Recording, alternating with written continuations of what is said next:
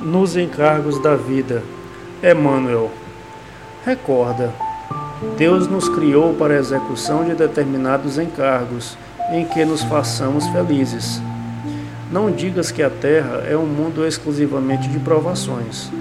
Em qualquer degrau de evolução, podes instalar-te no lugar próprio a criação de tuas próprias alegrias. Necessário reconhecer que te encontras na condição certa e com as criaturas mais adequadas para a tarefa a cumprir.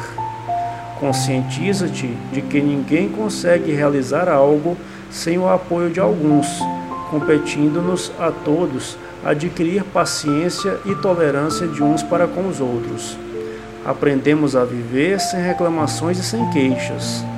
Os obstáculos e problemas, em maioria, com que somos defrontados na desincumbência de nossos deveres partem de nós e não dos outros. Adaptarmos-nos às exigências do trabalho a realizar, sem perder a altura no ideal superior que abraçamos, é norma de triunfo em nossas obrigações. Lembremos-nos de que todos aqueles que sabem desculpar as dificuldades e faltas alheias estão criando fatores de base ao próprio êxito.